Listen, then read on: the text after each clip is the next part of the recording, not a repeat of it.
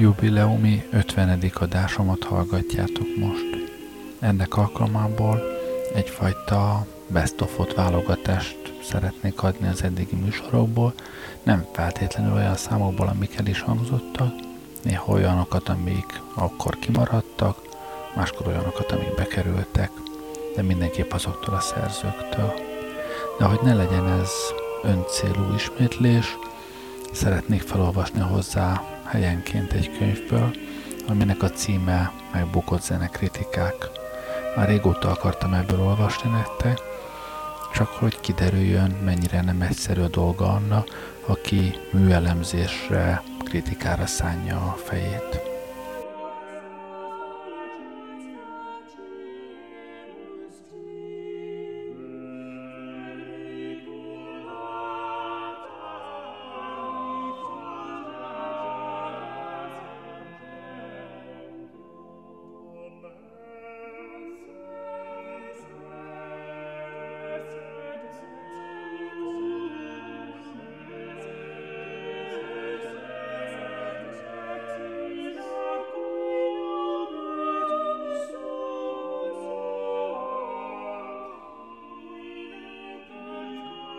Az úriember lealacsonyodik, a hangversenyen trombitál vagy hegedül. Ha szereted a zenét, hallgass meg, bérelj hegedűsöket, hogy játszanak neked, de te magad ne hegedülj. Ez ízetlen és megvetésre méltó külsőt ad a rangos embernek. ezerhétszáznyolcvannégy.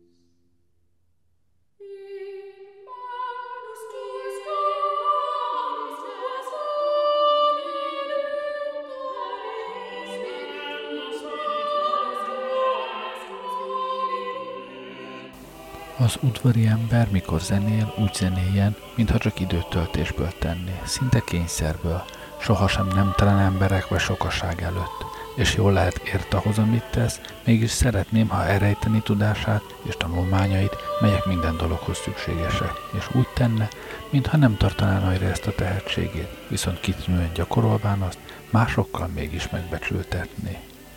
ezerötszáztíz körül.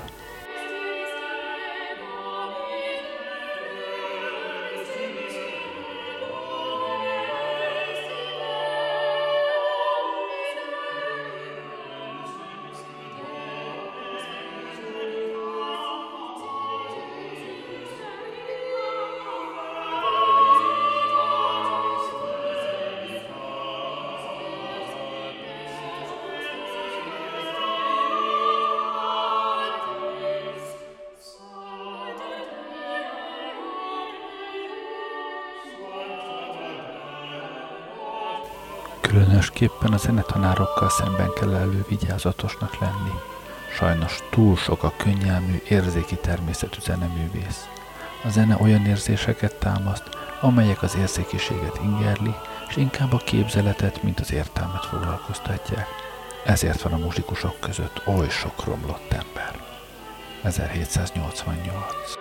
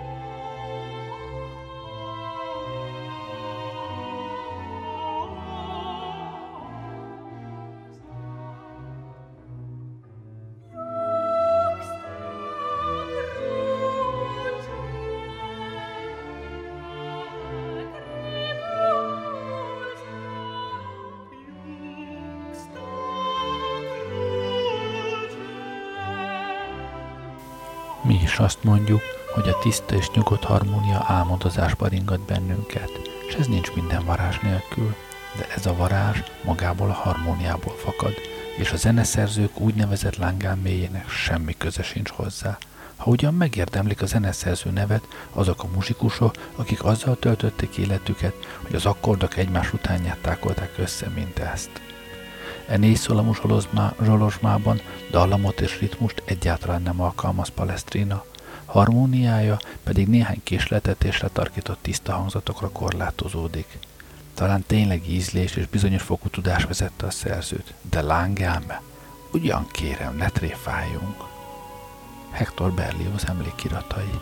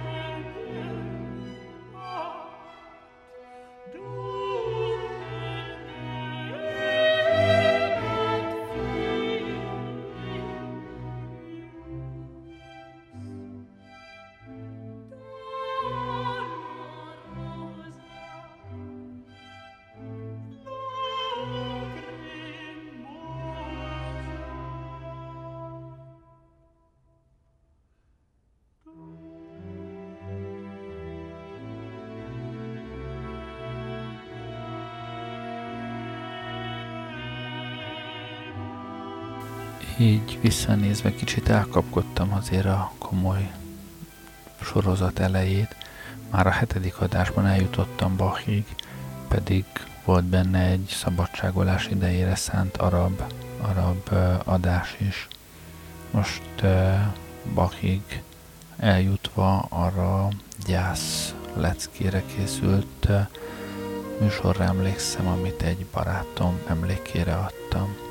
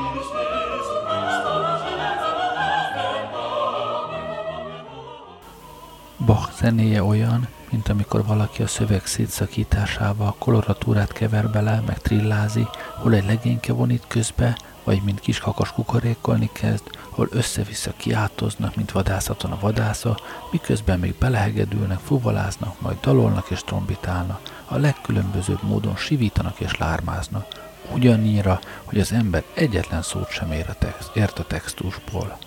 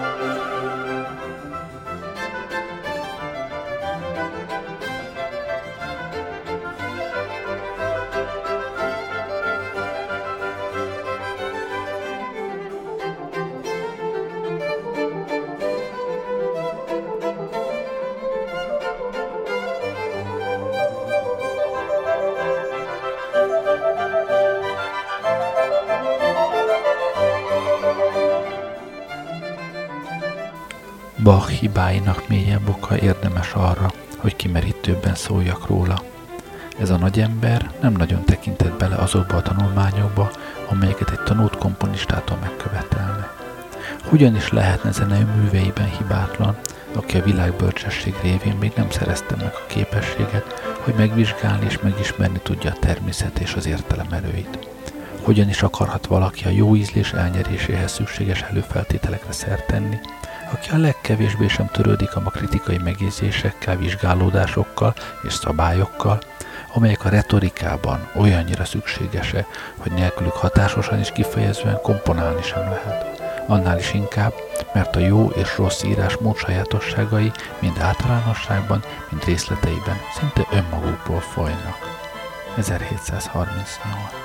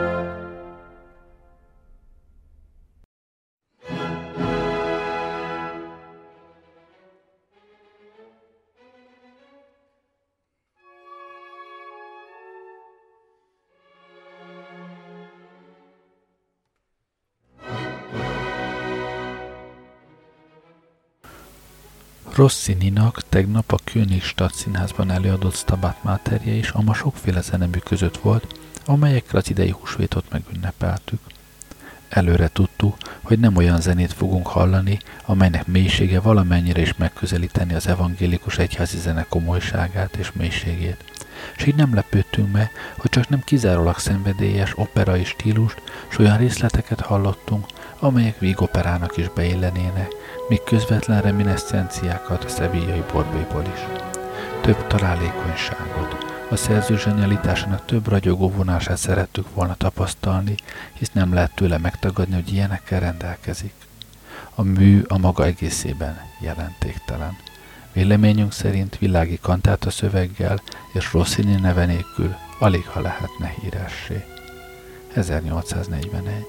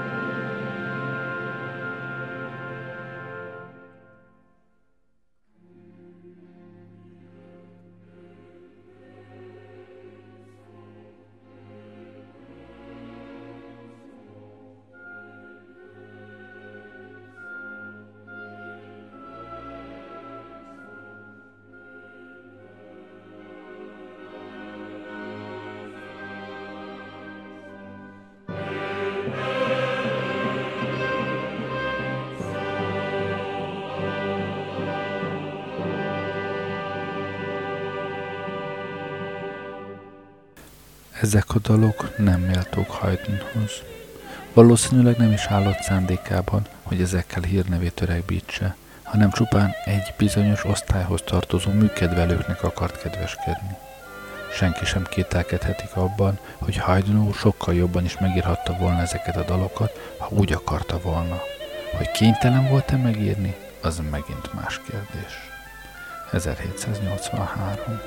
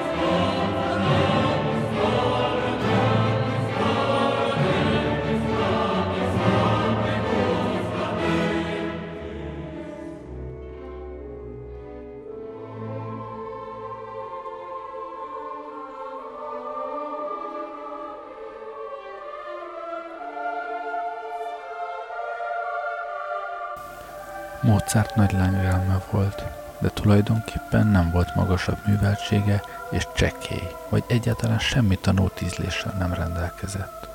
Egyébként eredeti színpadi műveiben helyenként teljesen elvétette a hatást, pedig a színpadon ez a legfontosabb. Ami pedig a szöveg tényleges feldolgozását illeti, álljon elő az, aki okkal állíthatná, hogy Mozart értett a szöveg helyes kezeléséhez, és hogy zenéjét a költészet nem panaszolhatná be a kritika törvényszéke előtt. ezerhétszázkilencvenhárom.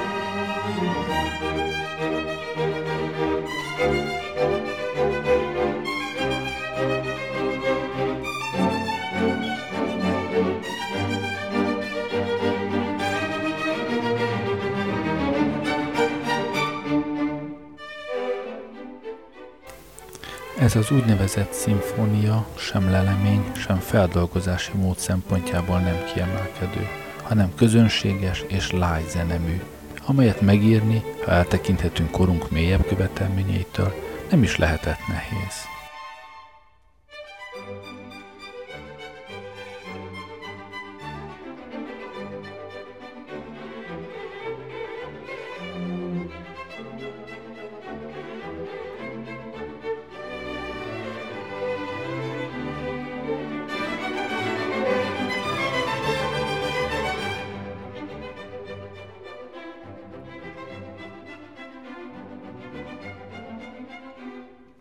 Thank you.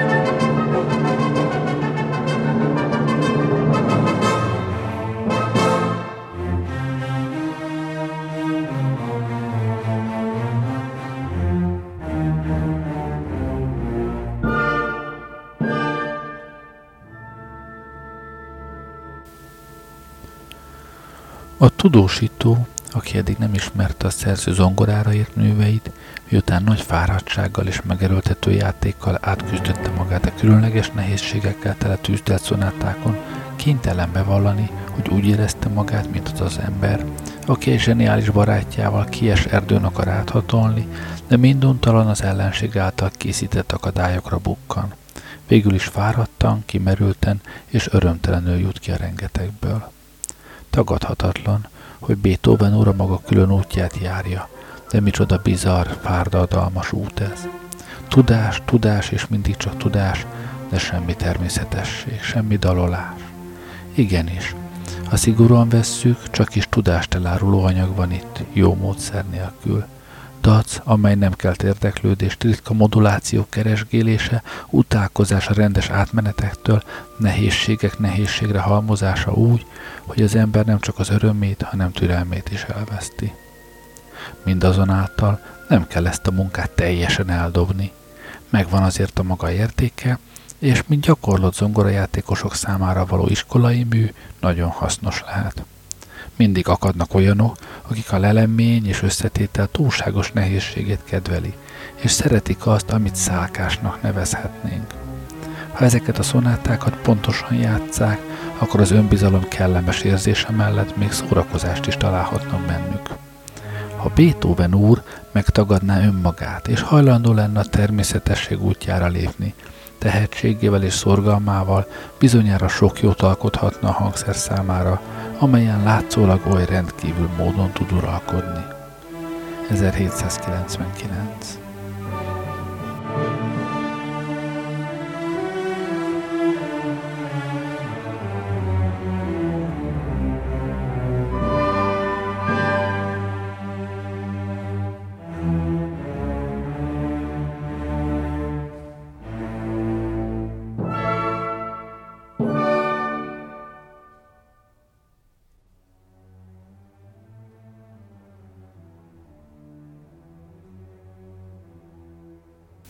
Úgy nézhetem, vagy hallgathatom az efféle átmeneteket, ahogyan akarom. Mindig laposak lesznek és maradnak. Annál inkább, minél jobban előtérbe lépnek, minél hangsúlyozottabbak. Egyáltalán. Manapság szörnyen sok olyan variációt írna, és sajnos adnak is ki, amelynek szerzői nincsenek tisztában a jó variálás lényegével. Ha szabad önnek jó tanácsot adnom, már amennyire ilyen röviden lehet, akkor tehát, akiben elég szellemesség, ügyesség van ahhoz, hogy egyáltalán zenét írjon, az tanuljon meg Haydntől témát választani.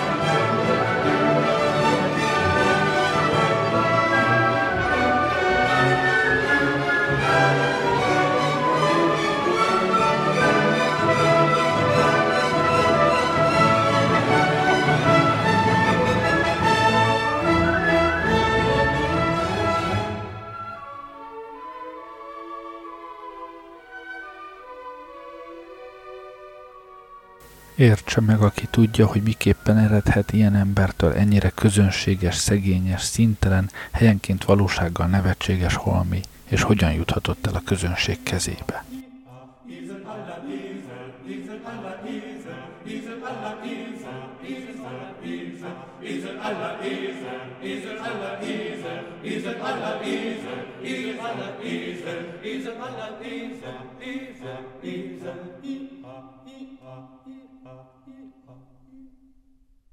Beethoven méltóképpen elköszönt a kritikusoktól, úgyhogy abba is hagyom itt a komoly sorozat tárgyalását, és inkább mutatok párat még azokból, amik a két hetenkénti váltásban nem annyira komolyan mentek. Először az egyik népzenei műsorról, az Urgo együttestől hallgatunk egy számot.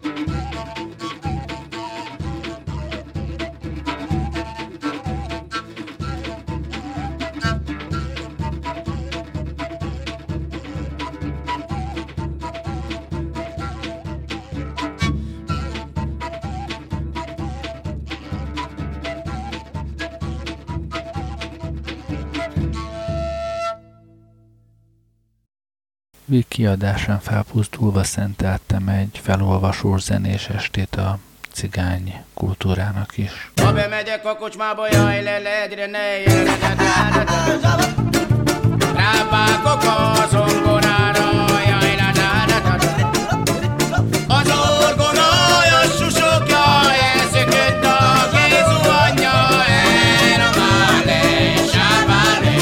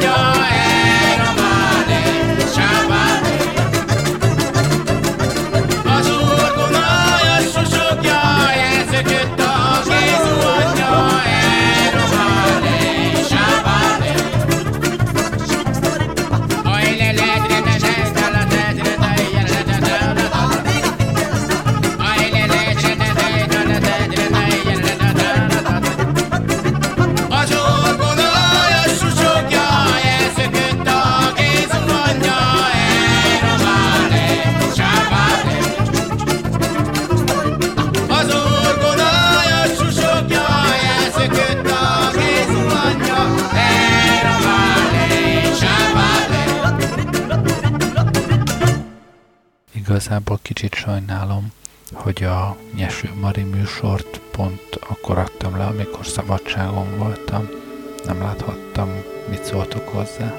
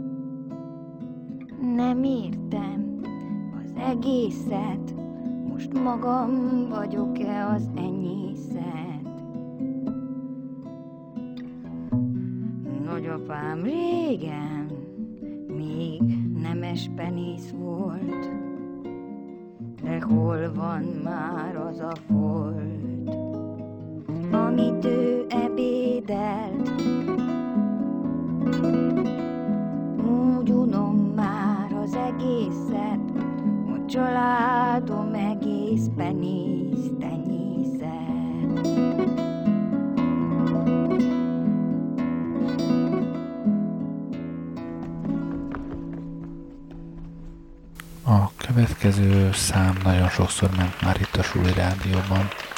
Most a Bor filozófiája című műsorom felidézésére szól.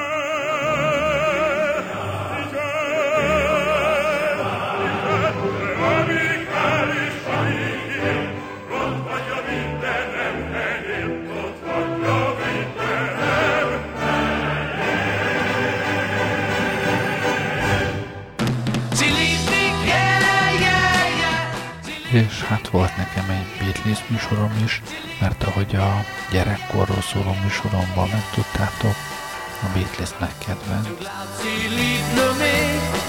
Gestern hab ich sie gesehen, sie denkt ja nur an dich, und du solltest zu ihr gehen, oh ja, sie liebt dich, schöner kann es gar nicht sein. Ja, sie liebt dich, und da solltest du dich freuen. Du hast ihr wehgetan, Sie wusste nicht warum, du warst nicht schuld daran und drehtest dich nicht um. Oh ja, sie ließ dich, schöner kann es gar nicht sein. Ja, sie liebt dich und da solltest du dich freuen. Uh-huh. Sie liebt dich, yeah, yeah, yeah. Sie liebt dich, yeah, yeah, yeah. Denn mit dir allein kann sie nur glücklich sein. Du musst jetzt zu ihr gehen, entschuldig dich bei ihr. Ja, das wird sie verstehen und dann verzeiht sie dir. Oh ja, sie liebt dich, schöner kann es gar nicht sein. Ja, sie liebt dich und da solltest du dich freuen. Uh-huh. Sie liebt dich, yeah, yeah, yeah. Sie liebt dich, yeah, yeah, yeah. Denn mit dir allein kann sie nur glücklich sein. Denn mit dir allein kann sie nur glücklich sein. Denn mit dir allein kann sie nur glücklich sein.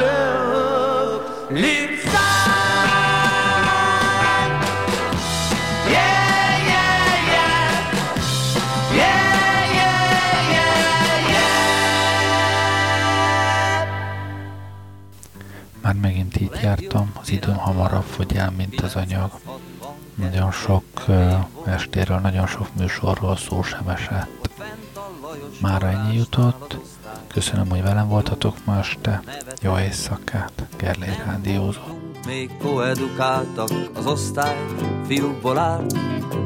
Az ösvényem fénylő napfoltok közt én, s a többiek Csányi osztályfőnök úrra, Csőke igazgató úrra, Vértes földrajztanárnővel, aki ott ment nejlon blúzban. Figyeljétek, összetettségét szólt a tanárnő, s felemelt egy csillogó hátú szép bogarat, juharfát és magas tölgyfákat figyeltünk meg, megkülönböztettünk bibét és borzót utunk során. Vértes földrajztanárnővel, a barna trotőrcipőssel, a kék színű melltartóssal, nikotintól sárga ujjal.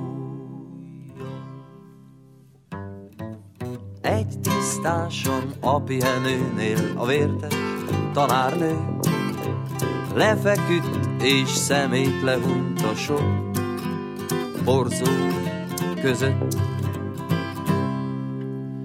A pázsit tele virággal, kékkel, pirossal, sárgával, sok-sok földrajztanárnővel, csupa lehunyt szemüvegkel. A számtele dió ízzel, hűvös, hűvös forrás vízzel, álmos földrajztanárnőkkel, csupa lehunyt szemüvegkel.